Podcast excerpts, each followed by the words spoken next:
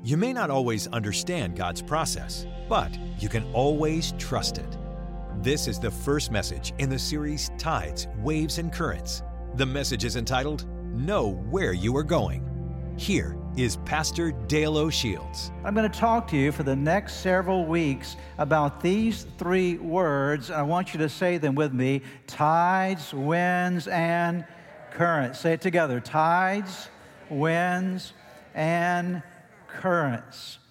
I promise you, if you've ever been on a boat, you've ever been sailing or on a, on a lake somewhere, a river somewhere, on the ocean somewhere, an inlet, a bay, you've realized that these three things have a lot to do with how comfortable you are in that vessel whether the tide is coming in or going out, or whether the wind is blowing strong and it's a gale force wind or a small craft advisory or whatever the case might be, you feel those winds in that vessel. And certainly the currents will affect you also in terms of any kind of navigation you do on the water.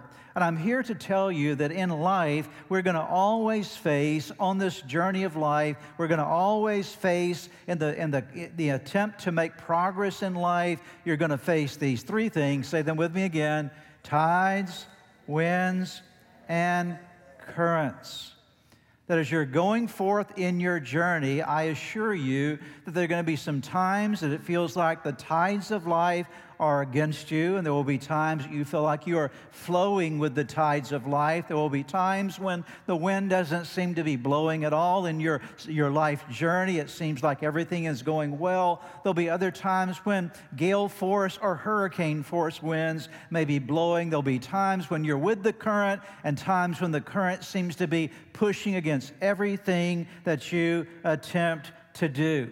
As I thought about these three terms, tides, winds, and currents, in terms of navigating life, my mind went to a very important biblical character, and his name is Daniel.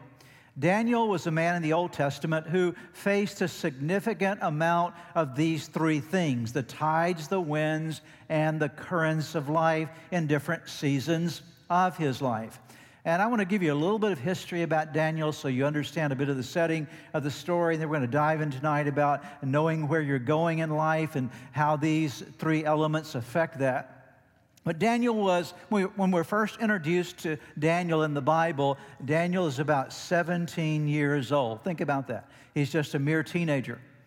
17 years of age. The year is approximately 605 BC, somewhere around that time.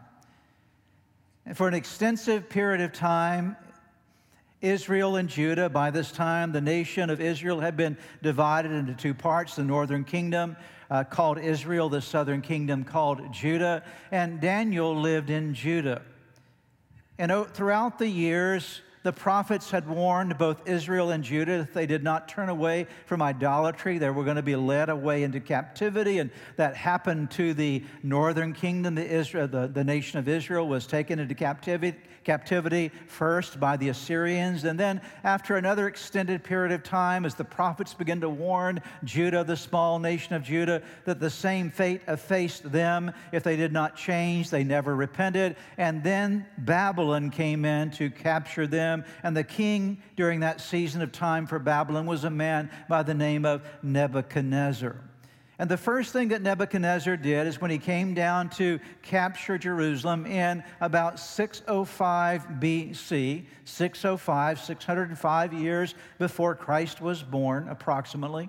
As he comes down into Jerusalem, the first thing that he does, and it was not uncommon for kings to do this, but the first thing that he does is he finds all the, all the, the, the, the smart guys, the young, smart young talent in the land, and he takes them off into his territory. In this case, he takes them from Jerusalem, from Judah, and takes them into Babylon. And so when we first meet this man named Daniel, He's a young man, 17 years of age, and he's now been ripped out of his hometown, ripped away from his family, ripped away from everything that was familiar to him. And he's been placed in a very foreign environment, not just foreign in the sense of something uh, geographically different, but culturally different, but more importantly, spiritually different. Because the people of Babylon did not worship Jehovah God, and Daniel was a worshiper of God, as we will see as we go throughout this series. But Daniel was now placed in this environment where all the tides and all the winds and all the currents of culture, all the tides, all the winds, and all the currents spiritually were pushing against him. He was now the minority in the midst of a majority of people who are idolatrous. He was living in a culture that did not honor God. He was living in a culture surrounded by people who would not even give any level of respect to his own relationship with God. It sounds a bit like the world in which we live today, does it not? The kind of world that we, we as Christians face from time to time hostility and difference from how we're wanting to pursue life. And for Daniel, the tides and the winds and the currents of culture and the tides and the winds and the currents of Babylonian idolatry and spirituality were pushing against his faith, his confidence in God. He was physically in Babylon, but he was very concerned that his heart not become a Babylonian heart. Wanted to make sure that he kept his relationship with God in the midst of, say these words again with me, the tides, the winds, and the, the currents. In this series, we're going to talk about how he processed this and what lessons we learned from him. But I want to start tonight by the orientation of Daniel's life because if you don't understand this part of Daniel, you'll not understand the rest of his story because we learn a lot about him in the very first chapter of the book. We learned something about this young man that showed us how he navigated the tides, the winds, and the currents. And I would submit to you as we're starting this series together that Daniel was able to navigate the tides and the winds and the currents of Babylon, this culture he was placed in, because he knew where he was going. He had an orientation of his life that kept him on target. He knew where he needed to go with his life, and nothing was going to push him off course. And I want to share with you for the next few moments six things that I see in Daniel's life that are relative to our lives. That if you and I want to walk our way, live our way, sail our way through a culture that is contrary oftentimes to our faith in God and contrary to how we want to live our lives, that push against us spiritually and push against us culture, culturally, how do we do this? How do we live this way? What are the lessons that Daniel will give us? And the first lesson is you need to know where you're going. Okay, get a little amen right there. And I want to talk to you about how you know where you're going. And the first thing that is essential if you're going to navigate the tides and the winds and the currents by knowing where you're going is you got to choose your ending. If you don't know where you're going, don't be surprised if you end up in the wrong place. There's an old saying that some people approach life with ready, fire, aim.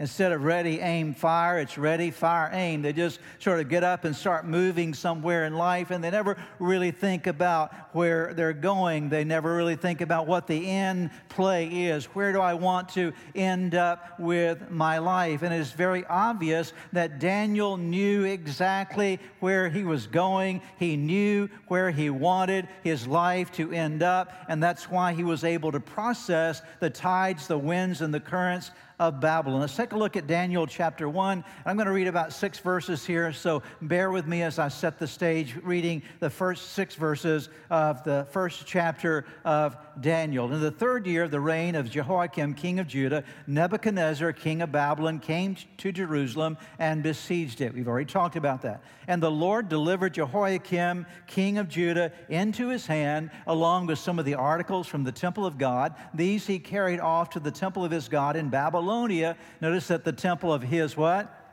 God, little g there, in Babylonia and put in the treasure of the house of his God. Then the king ordered Ashpenaz, chief of his court officials, to bring into the king's service some of the Israelites from the royal family and the nobility young men without any physical defect, handsome, showing aptitude for every kind of learning. Well informed, quick to understand, qualified to serve in the king's palace. He was to teach them the language and literature of the. Notice this. He was to do what to them? Teach them all about how to be what? Not a Jew, how to be a Babylonian, okay? To teach them the language and the literature of the Babylonians. The king assigned them a daily amount of food and wine from the king's table. They were to be trained for three years. After that, they were to enter the king's service. Among those who were chosen were some from Judea, or Judah Daniel, Hananiah, Mishael, and Azariah. Daniel, Shadrach, Meshach, and Abednego. Their names you will re- remember from perhaps Sunday school. But I want you to see that what was going on here is that Daniel was brought into this culture, and the whole idea was we're going to take you, a Jew who worships the Jehovah, the one and only Jehovah God, we're going to take you and we're going to make a Babylonian out of you. We're going to teach you the language and the literature of a culture that does not acknowledge your God, but acknowledges another God or other gods, a, a, place of idolatry. And in fact, the way we're going to initiate you into this is we're going to make you start eating what we eat and drinking what we drink. Now, I don't have time to go into all the history of this, but to eat and drink as the Babylonians did, oftentimes in terms of drink, they would offer libations to their gods before they would drink of their drink, and they would certainly not have the kosher kind of food that Daniel was familiar with and committed to. And so they're trying to do everything possible. Are you seeing there's a lot of tide and a lot of wind and a lot of current trying to push Daniel away from his commitment to God and to this idea I, I just need to be like everybody else. I just need to be like the Babylonians around me. I'm not in Judah anymore. I might as well just simply give in and be like them. So we have Daniel and Shadrach and Meshach and Abednego. These are four friends that will show up again in our study together. What was potentially this disorienting environment, though, really actually reveals to us something about Daniel because I wanted now to go to verse number eight because by the time we get to verse eight, that's two verses later from where we stopped here, we see something very important about Daniel. I'm going to ask you to read this one together with me. If you can, read through your mask aloud and loudly. For those that are watching online, read where you are as well, aloud with me. But Daniel, read together. But Daniel resolved not to defile himself with the royal food and wine, and he asked the chief official for permission not to defile himself in this way.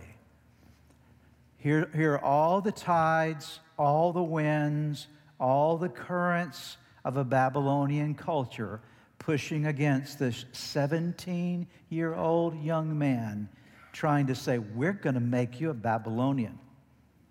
It's just a matter of time. We're going to work on you for three years, but by the time we finish with you, you're going to forget that Jew thing. You're going to forget that commitment to Jehovah God. We're going to get all that out of you, and we're going to make you just like we are. We're going to make you one of us. You're going to be an idolater just like we are. And so all this pressure was pushing against Daniel. But the Bible says, but what did Daniel do? Daniel resolved not to do what? Defile himself. Daniel made a decision. And the reason that Daniel made a decision is because Daniel knew where all of this would lead, and he wanted his life to end well. He didn't want to end this way. He wanted to end with his relationship with, in, with God intact. He knew where he wanted his life to end up. And he resolved that he was going to make sure that he stayed on the path that would get him where he needed to be in the end. One of the most important decisions that you and I will ever make in life, and you don't make it once, you make it multiple times in life in, in, fact, oftentimes you make it every day, and sometimes you make it more than one, times, one time a day. And that's the question where do I want my life to end up? What I want the end story of my life to be? Where, What am I going to resolve towards so that I get where I really need to be or stay away from that which I need to stay away from? Where do I want my life to end up? And I would submit to you this weekend that very question in your own life. Where, where do you want your life to end up? Have you asked that question? Where, what do you want it to be like when you come to the end of your life? What, what do you want your life to have said? What do you want to have done with your life? What message do you want to have communicated with your life? Life? Do you want to go with the tides and the winds and the currents, uh, if, you, if you will, the Babylonian push? Or are you wanting to resolve yourself to say, I don't want to defile myself in that way? Where do you want to end up in life? You know, Jesus talked a lot about this. He talked about where you want to end up. Listen to what he said Matthew 7, verse 21. Not everyone who says to me, Lord, Lord, will enter the kingdom of heaven but only the one who does the will of my Father who is in heaven. Many will say to me, On what day is that? Well, we know it's the day when Jesus comes back again and all the judgment happens, but, but let's just break it down a little further. That day is the day when this life for you is over with. There's going to be a that day for you.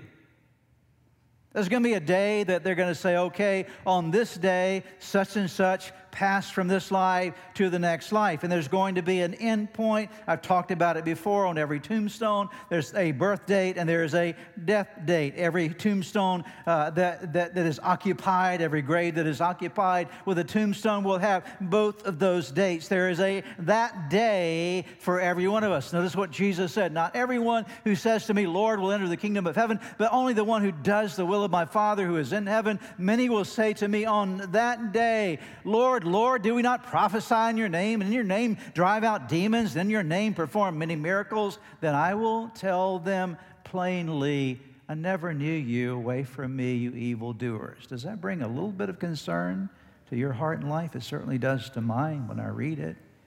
It makes me think, I want to make sure that I know where I'm ending up. Amen? Take a look at this next passage. Matthew 25, his master replied. This is it the, the wrapping up, if you will, of a, a point of accountability. He'd given his servants certain responsibilities. Some had done well, some had not. His master replied, Well done, good and faithful servant. Well done. You have been faithful with a few things. I will put you in charge of many things. Come and share your master's happiness. That's what I want to be doing for eternity. How about you? Okay. That's one of the greatest things as I think about the loss of my mom this year, and I know what she's doing right now. She's sharing in her master's happiness because I know how she lived her life. I knew that she had faith in Jesus Christ. And if you know someone who's passed on from this life to the next life as a follower of Jesus, and they've lived their life and ended it well, then you know that that's, that's what's in store. And so that's where we need to think about how our life is going to end. What are we resolving to be or do? For whoever wants to save their life will lose it, and whoever loses their life for me and for the gospel will save it. What good is it for someone to gain the whole world yet forfeit their soul? How many people are just just giving up their soul for all kind of stuff? People giving up their soul for money People have given up their soul for fame. People are giving up their soul for all for popularity. People giving up their soul for stuff that doesn't matter in the end. What does it profit? What is it what good is it if someone gains the whole world and yet forfeits their soul? Or what can anyone give in exchange for their soul? Daniel knew where he was going. I told you I got to move along because I got a lot to preach about, but uh, let's go to the next point, okay? Number two, you got to choose the right source. Tides, winds, and currents. So you got to know where you want to end, then you got to make sure you got the right source. Let me explain what I mean by that. Your success in any destination is determined by the map you choose. If you don't know where you're going, you have to have the right map. If you're on a boat, those things are called chart plotters.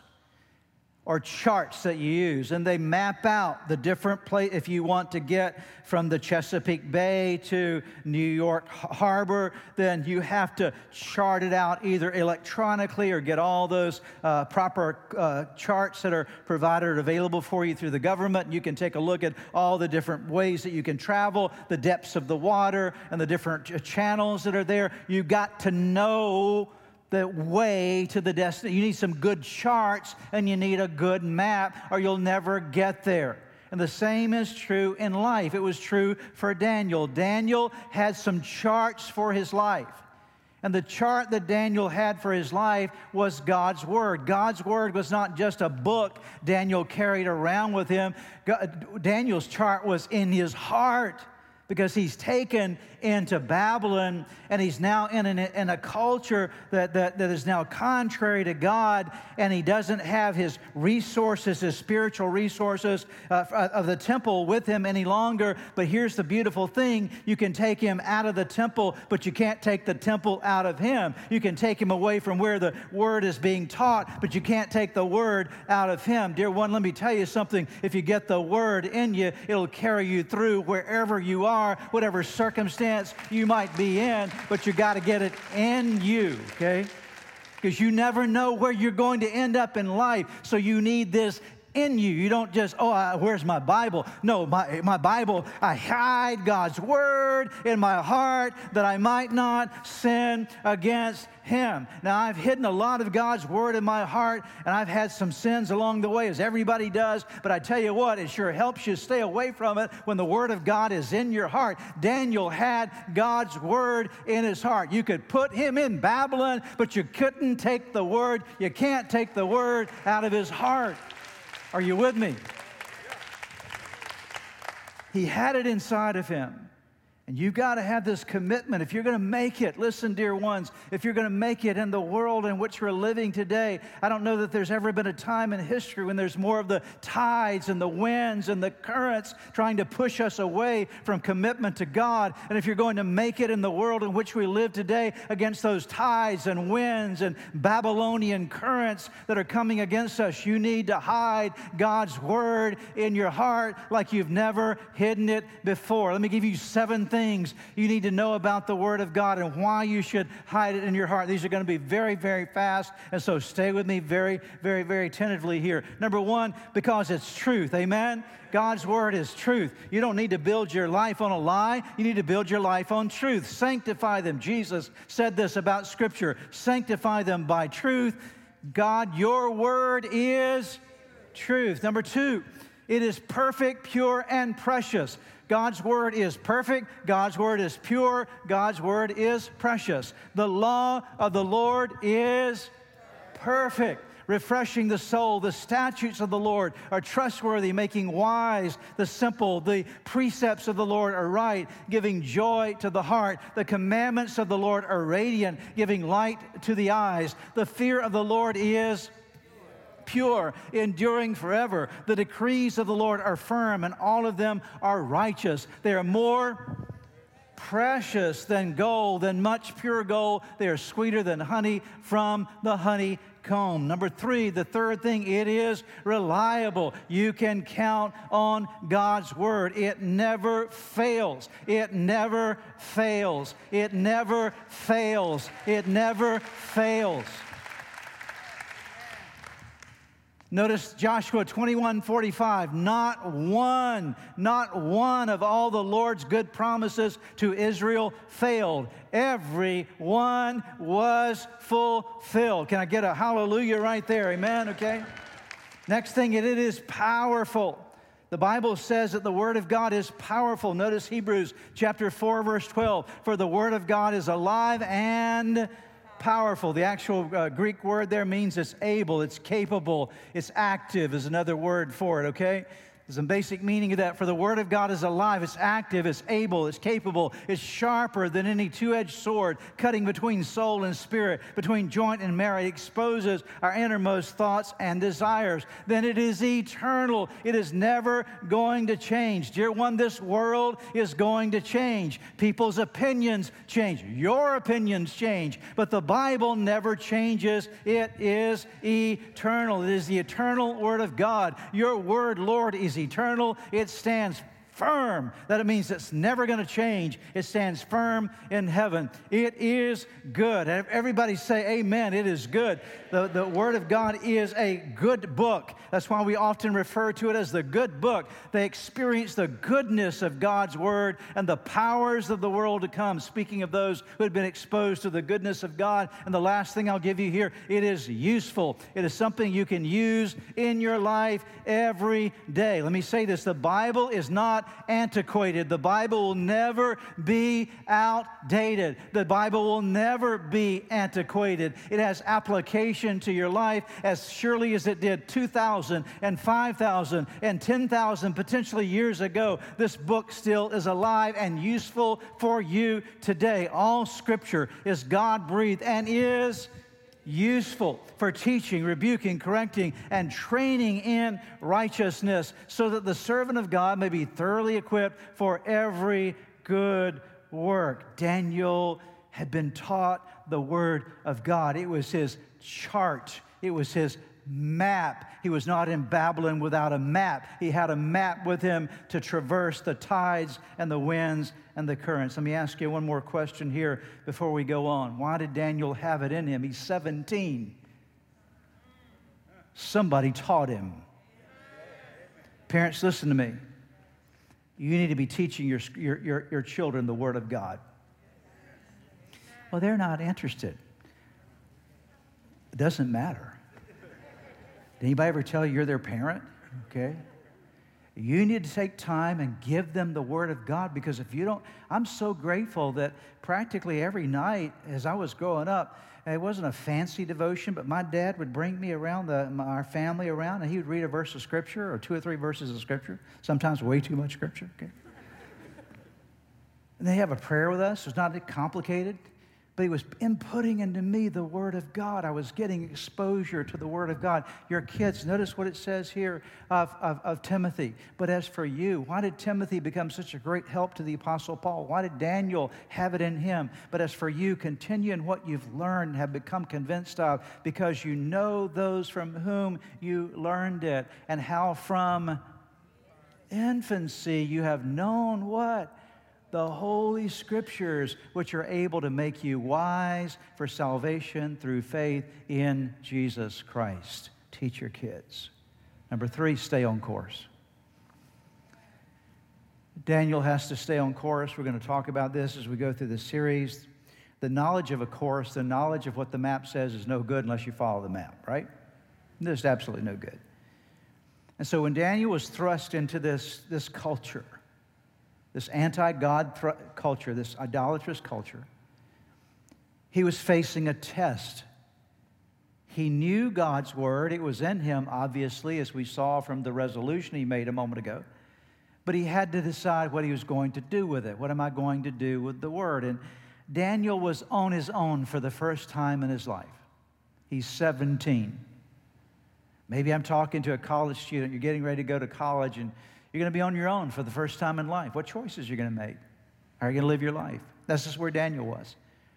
There were no parents there to watch over him anymore. There were no grandparents there to say, hey, Daniel, how you living your life? There were no guardians there. No, he's thrust into this culture.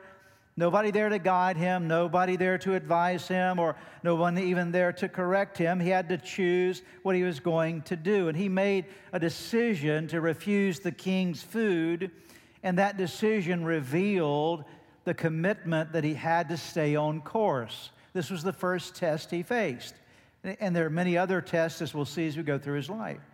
But he made the decision to stay on course. To st- stay on course means this it means you, you obey, it means that you cooperate, it means that you submit to the guidance that's been given to you.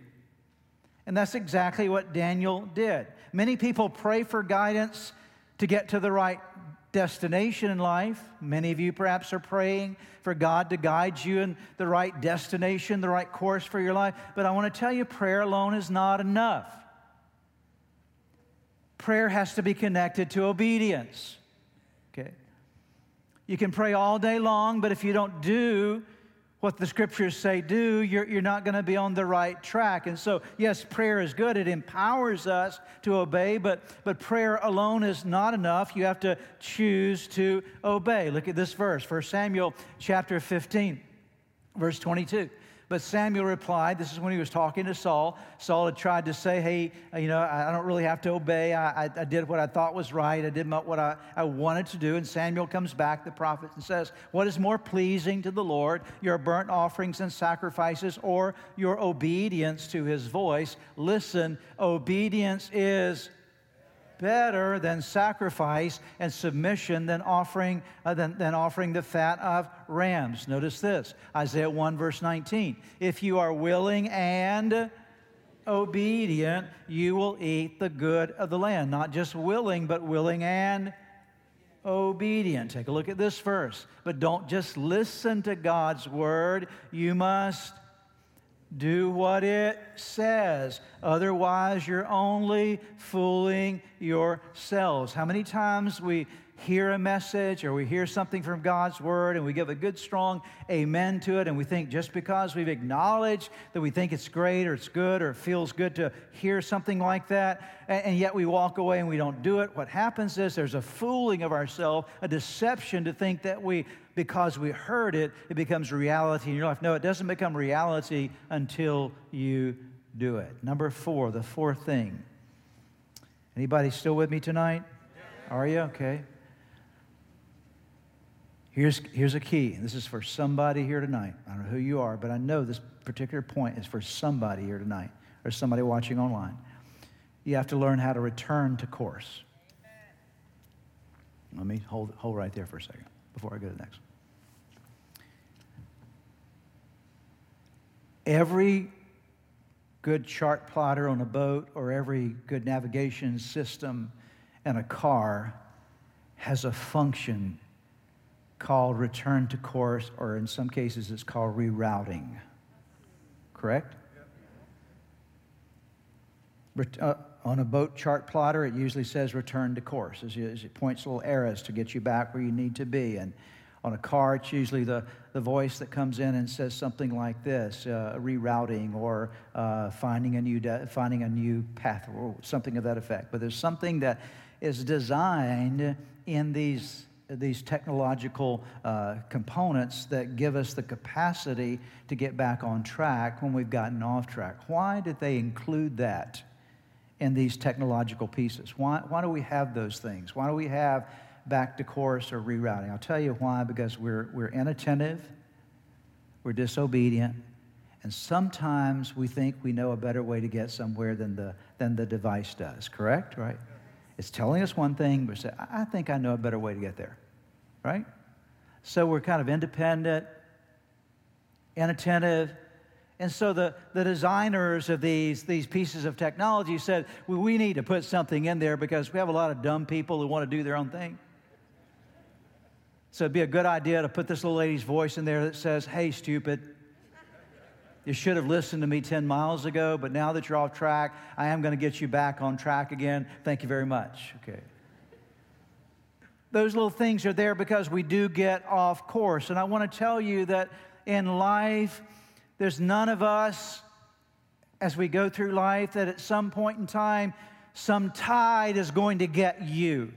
Some wind is going to push you where you don't want to be, and, and some current is going to affect your journey along the way. How many of you would be honest enough tonight to say, There have been some times in my life when I've gotten off course a little bit? Come on, raise your hand and be honest together, okay? There's some times in my life where, where, the, where I started drifting because the wind was pushing me. And I look back now, I, I did, I, am sorry that that happened to me, but, but it happened to me in the journey. Here's what I want to tell you that, you that, that as the tides and the winds and the currents come your way, the beautiful thing about God is He's included a return to course function for you. Okay. Zechariah chapter 1, verse 3. Now I'll go to this verse. I love this. Therefore, tell the people. So I'm telling you tonight. Therefore, tell the people, this is what the Lord Almighty says Return to me, declares the Lord Almighty, and I will disown you. No, I will return to you, says the Lord Almighty. I am glad that verse is in the Bible. How about you? That when the tides and the winds and the currents have pushed us where we don't want to be, God says, just tell the people this, make sure they know this. The Lord Almighty says, Return to me, and I will return to you. Take Hosea 14, verse 2 take words with you and return to the Lord. Say to him, Forgive all our sins and receive us graciously that we may offer the fruit of our lips. Notice again, what are we doing? We're returning to the Lord. How? By coming to Him and saying, Forgive all our sins, receive us graciously. Look at Luke chapter 15. Let me set this story up. It's the prodigal son. It's a young man that went to his father and said, Give me all my stuff now. Want my inheritance. I got a lot of things I want to do. Going to go out and have a great time. He goes out, finds out life was not everything he thought it was going to be, wastes all of his money, finds himself in a pig pen, makes the decision that he's going to get back with his father. And so notice this. So he, I want you to say these words with me. So he did what? That's a word for somebody here tonight. You need to get up out of your mess, get up out of your mistake, Maybe you're watching online. Get up. Don't sit there in the midst of what's happened. Don't sit there in the midst of the mess that you feel like you've made in your life. No, get up out of the pig pen. You say, Well, I've got all the stench on me. That's okay. Get up, get up, get up. So he got up and went to his father, that certainly represents God, but while he was still a, a, long way off, his father saw him and was filled with compassion for him. He ran to his son, threw his arms around him, and kissed him. That's the kind of father that we have. Amen? Fantastic. Got two more to go. I'm going to cover these again as quickly as I can. Watch out for hazards along the way. Every good chart, every good map if you use Waze on, uh, on, on, uh, on your, on your, uh, in your car, it's going to tell you there's a hazard in the road. Watch for hazards, okay? It's going to tell you about stuff coming up. It's a car sitting beside the road. Same is true uh, if you're sailing, if you're navigating on the water, the same is true. Uh, hazards are pointing there. And in your spiritual journey, you're going to face some hazards. You better watch the map closely because it's going to tell you where the hazards are. You know, if you read your Bible, it'll tell you what to watch out for. Did you hear that? If you read your Bible, it'll tell you what to watch out for. It identifies the hazards, okay? It reminds us there's some hazardous people you can have around you, amen? Watch out for the hazardous people. There's some hazardous circumstances that can get you. There's some hazardous attitudes that can get you. There's some hazardous detours you can take. Be, be alert. Watch out for them. Notice the book of uh, Peter 1 Peter 5, verse 8 Be alert and of sober mind. Your enemy, the devil, prowls around like a roaring lion looking for someone to devour. That's why we need to be alert and of sober mind. Take a look at this next verse. Be on your guard. Stand firm in the faith. Be courageous and be strong. Let me bring us to our final point this weekend. Here we go.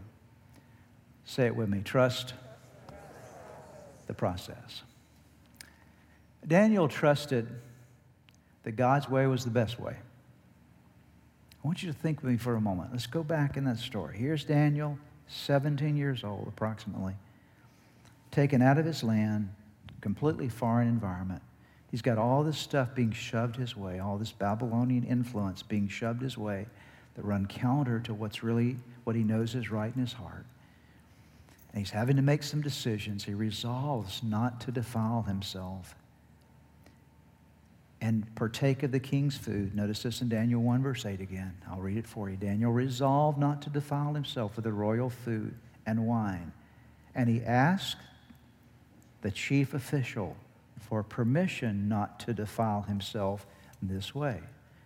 Now, do you understand that if you are a 17 year old young man. You've been brought in from a foreign nation. You've been brought in to be, into the king's palace to be trained by the king. He's giving you his best food. He's giving you his best wine. He's giving you your best everything, okay? And you say, I don't want it. I'm not going to eat this. I'm not going to drink this. I'm not going to partake of this. Do you understand that Daniel was running a risk? Do you understand that? You got it? You understand that? It's not like it was not like a smorgasbord. It wasn't like a Jewish section and a Babylonian section. I'll go to the Jewish section. No, it wasn't that. He was making a choice, making a decision. And was gonna, there was a risk involved. So he, he asked for permission not to defile himself in this way. But notice what happens here.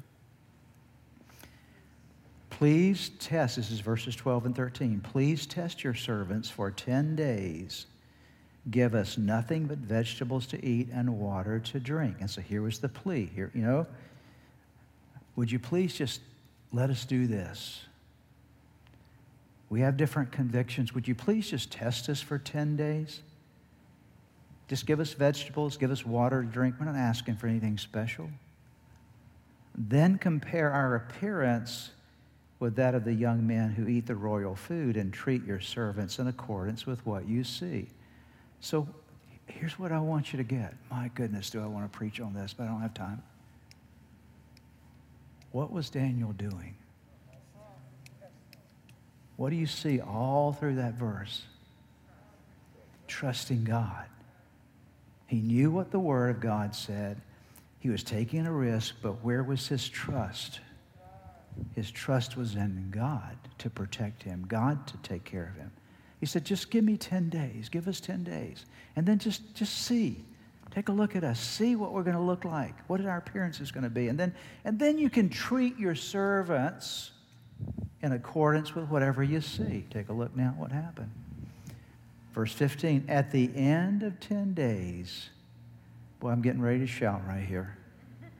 They looked healthier and better nourished than any of the young men who ate the royal food. Trusting God always works. Amen, okay? When you walk the path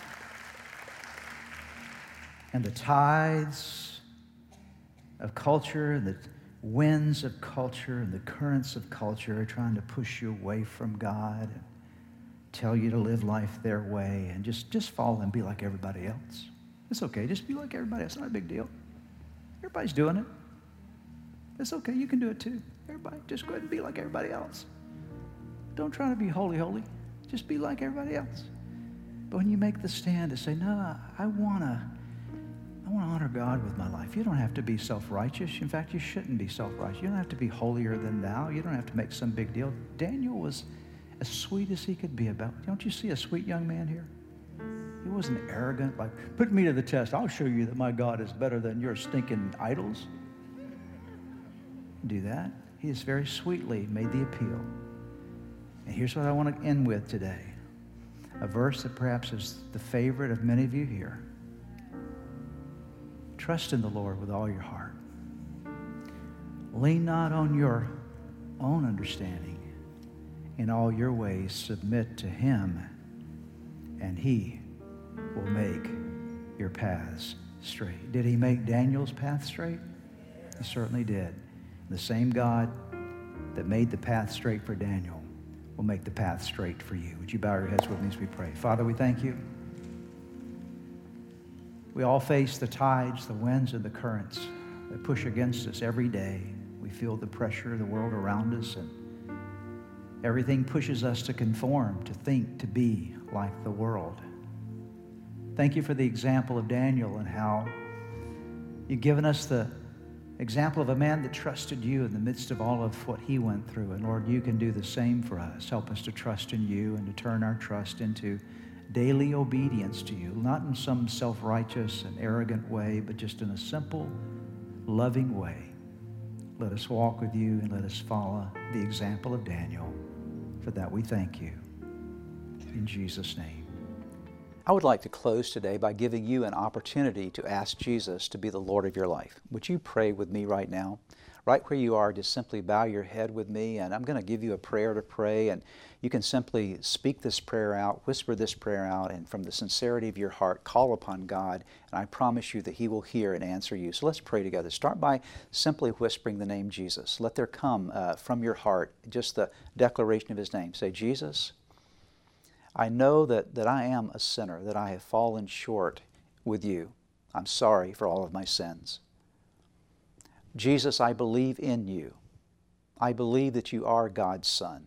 I believe that you are the Savior of the world. I believe that you died on the cross for my sins. And I believe that you rose from the grave, that you are alive today. Now pray these words. Say, Lord Jesus, come into my heart. Come into my life. Forgive me of my sins. Give me a new start in you. I commit my life to you. In Jesus' name, amen. Now, if you prayed that prayer with me, I want to encourage you with a promise from God's Word that says that when we call upon God's name, we call upon the Son of God, there is salvation that comes to our lives. He changes us from the inside out, and you become a new creation. All things pass away, all things become new. And that's exactly what has happened to you today. Your next step really is to make sure that you get into a good Bible believing church. And you begin to study God's Word, get God's Word in you, and to make sure that you get a copy of the Bible if you don't have one and begin to read it. Spend some time every day in prayer. And I would encourage you also to check out the resources on our website that will help you to get going in your relationship with Jesus. You can find them at church-redeemer.org. Get those into your hands. Get started in your new life with Jesus Christ. Thanks again for joining us today. May God bless you, and we look forward to seeing you next time.